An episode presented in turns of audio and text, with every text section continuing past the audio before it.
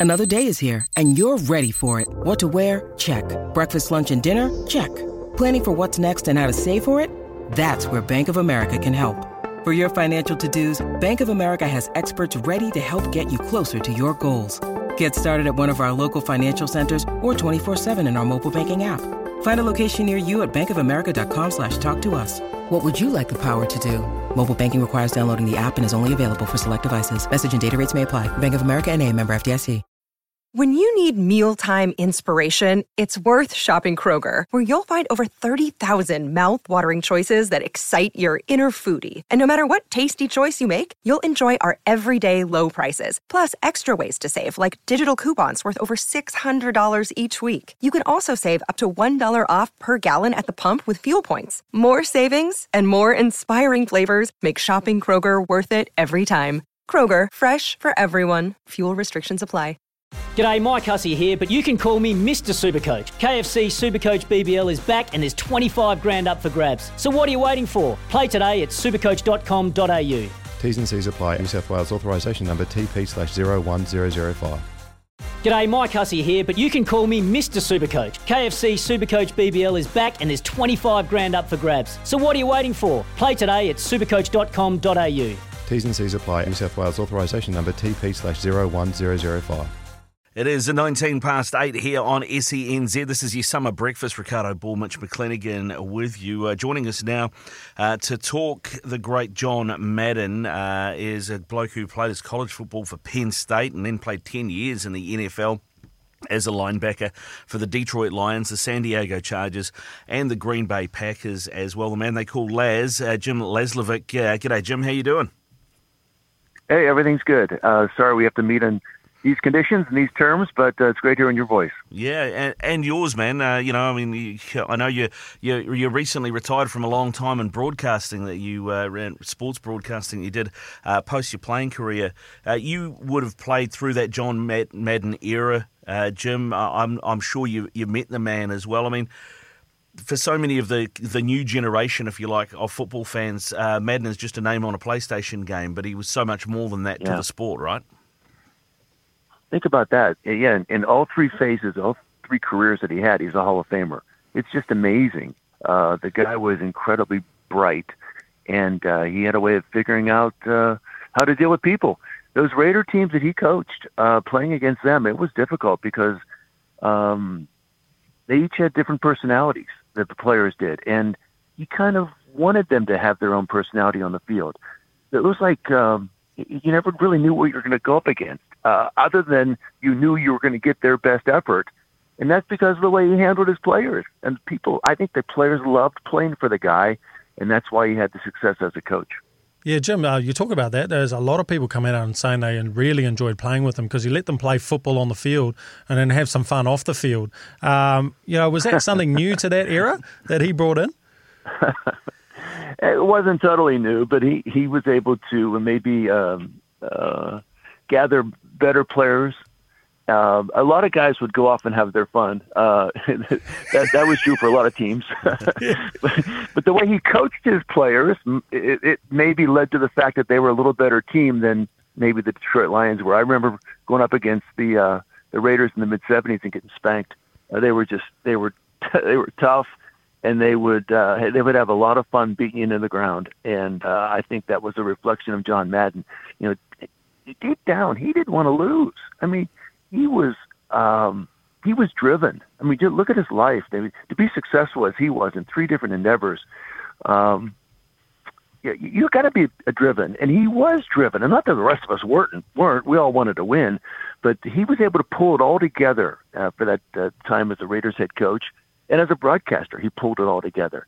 Uh, and then, you know, uh, in, in in video games, I understand he was pretty well involved in the development of it. It wasn't just his name on it. He helped develop it and make it uh, the sensation that it is. Well, all those X's and O's were definitely in the video games. That's how I learned, uh, learned football for sure. Boom, and the bam, yeah, and the the- boom and the bam. I was just about to go into that, Jim. I was like, as a coach, surely he's on the sideline and you're in that line, and you, every time you get contact, you hear the boom from the John Madden from the sideline. it would have been amazing. Yeah, what a great broadcaster, though. Uh, yeah, you know, actually, and, and having spent ten years in the NFL as a player and then gone into broadcasting, uh, I can appreciate just what a sensational job he did. You know, both in football and in broadcasting. Uh, uh, and uh, you know, you always want to look back on your career and think, well, things went pretty well. With John, he set the be- he set the, the he set the benchmark uh, for coaches. You know, you win a Super Bowl, retire young, go into broadcasting, become the best all time. It's just remarkable he was just the best at everything he did. And I think you, you touched on it earlier, Jim, when you said he, he just made things easy for people. So, you know, he made things, he was a great man manager, but he made things easy for people to understand. He could put difficult concepts in simple ways so that blokes like me could understand them. Interesting. That you put it so well there. As a broadcaster, he did that, but obviously, looking back on it, he, he had that knack as a coach too, mm. to simplify things to the point where just go out there and just play Hey, just play your tails off, and, and, and that'll probably be good enough. You know, here's your game plan, but play your tails off, and that's going to be good enough. We're going to beat these guys. So, um, you, you know, you spent time in San Diego at San Diego State with Don Coryell. Don Coryell was a visionary offensive coordinator and head coach as a, as a coordinator and as a head coach, Don Coryell had some of the most amazing offenses in NFL history. Um, you might recall hearing about Air Coryell and Dan Fouts and Kellen Winslow and some great Charlie Joiner, some great players from the San Diego days. Well, you know, Madden had that in his DNA. He he um, he spent time with Coryell, so, so I think he really understood offensive football as well as the defense, and uh, I, I think that really helped his success too. He, I, I'm sure he was a sponge when it came to uh, other coaches and other approaches to, to playing the game. And, and and Don Coryell, like John Madden, let his players be be be men. Be, mm. Go out there and do what you do. What you do off the field is what you do off the field. But when you're on the field, you're gonna we're gonna do it this way with some personality. And John certainly had that. And Jim, just uh, talking about your career as well, mate. You ran into the Oakland Raiders in 1980 uh, on their on their way to the Super Bowl, but you had a really good, uh, you know, a few couple of years with San Diego and then Green Bay with a few playoffs. So, I mean, just how was that experience um, going into the playoffs in the NFL? I mean, that's from what we see on the TV. It's it just looks incredible. Well, it is, and I will tell you that the most painful loss we had was against the Raiders, and I think it was 1980. We we consider ourselves the best team in football, and they upset us. They were a wild card team, which meant that they didn't win their division, but they made it into the playoffs based on the best record of all the teams that didn't make it to the playoffs. We met them in the AFC Championship game. The winner would go into the Super Bowl, and it was a it was a it was really a, a, a, it was an intense rivalry and they beat us. It was, you know, they they beat us. Uh, they uh, p- picked off six passes, intercepted six passes, and and uh, went on to uh, to the Super Bowl, and they won the Super Bowl. We always look back on that as uh, former Chargers and think, doggone it, that was our that was our year. Mm. Uh, but it wasn't. Of course, John wasn't coaching them then. He was busy uh, doing his telestrator business on TV, drawing up X's and O's and saying boom and bam and wow. I know. That's, I was thinking when you were saying that, the boom and bam and wow, you're on the field getting knocked around and you hear that and you think, am I in, a, in an episode of Batman? Uh, you know, none of that going on. Uh, I, I, I, was looking uh, at John's record, his coaching record, and uh, he had a great record. He had a better winning percentage than Vince Lombardi, but I was struck by in comparison, how few games he coached. It felt like his he, his coaching career could have gone on further. Right? From your point of view, what was the reason do you think that he stopped coaching when he did to go into broadcasting?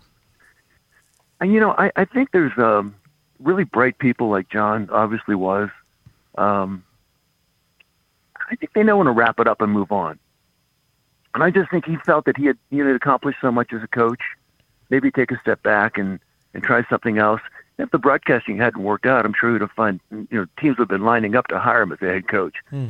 Uh, I think the way he uh, the the NFL coaches are so intense about preparation and and um, and, and game day strategy and, and dealing with players that I think it takes its toll. And I hmm. think that even though John was a young man, maybe he thought, well, time to take a step back.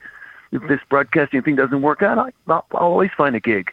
So I, I think that uh, he was the accidental brilliant broadcaster because he took a step back from football and then realized, you know, this is a lot more fun, a lot less stress, and probably a lot more money. uh, Jim, I just had one one last, uh, just out of interest. How how come it took them thirty years to put him into the Hall of Fame? Is that just a standard timeline for, for NFL Hall of Fame? No, Interesting. Uh, yeah, I was wondering that too when I read it. And I was at his induction ceremony. I was doing some work for DirecTV at the time. I happened to be back there. And, uh, I, you know, it's probably the fact that he, he didn't have as long a career. Um, a number of years, you know, how many years did he coach? Not that many. Uh, and so I think they put a lot of weight in you know, longevity. spending your life in the game, right? Yeah, yeah. So I don't. That, that would be the only reason. But you know, and then certainly what he brought to the game as a broadcaster. Um, you know, I know it's the Hall of Famers for coaches and coaches, players, and administrators, but there's room for a guy like John Madden, based on the fact that he was such an outstanding ambassador for the game. He was uh, indeed that, and he did so much more for the game. Like you know, he said the the, the way that uh, Madden uh, the game took off. You know, that's pulled in people from all around the world who may never have been to an NFL game or had a team to follow, but just love playing video games, and all of a sudden they're invested in the sport. Yeah, and it's accurate and it's fun. And uh, and again, it, until recently, I didn't realize that he had he had invested three or four years of, of time and effort into helping develop it. Yeah, that's that's great. I, I got, I guess, in a way, the X's and O's translate quite well into that, uh, you know, one zero one zero one, right? Yeah, I guess so. Yeah. Hey, so I got to tell you, I'm, I'm wearing a, uh, uh, a shirt I got in my last trip to New Zealand. It was a number of years ago. Uh, can I mention a beer on, on the radio? Sure. Yeah, yeah. Go for it. Particularly on this Is it- radio how do you pronounce it? Mo- is it is it Monteith? Yeah, Monteiths. Yeah, yeah, yeah. That's Nice. right. It's from Oh, from I got down my south. Monteith. Uh, oh yeah, I got my uh, green and black and white Monteith uh, rugby shirt on, and uh, Oh, beautiful. um, I wear it a lot this time of year uh, in in San Diego because it cools off a little bit, and uh, it brings back some great memories of, of traveling around New Zealand. Oh, oh beautiful. Oh, well, when these Jim. things open up again, you'll have to come for another trip. I think that's a great idea. Yeah, I'll turn you on to some other beers as well, Jim, and we'll get you another shirt. that's a deal. It's a deal. It's a deal. Hey, Jim, listen, thanks very much, man. I really appreciate you coming on and, and talking about John uh, Madden the way you have, uh, uh, you know, from not only a former player's point of view, but a former sportscaster point of view as well, man. Really appreciate your time. Go well. And uh, like I say, as Mitch said, when it opens up again, we'll welcome you back. We'll take you on a brewery tour. We'll find you a new shirt. That's a great idea. Thanks. Love it, love it. Good stuff, man. Jim Laslavic with us, uh, former NFL player of uh, 10 years and then a, a, a long career as a sportscaster in the game in the US as well. It is 8.31 here on SENZ with Mitch McClenaghan and Ricardo Ball, your summer breakfast. Time now for Karen with news for Kubota. Together we are shaping and building New Zealand.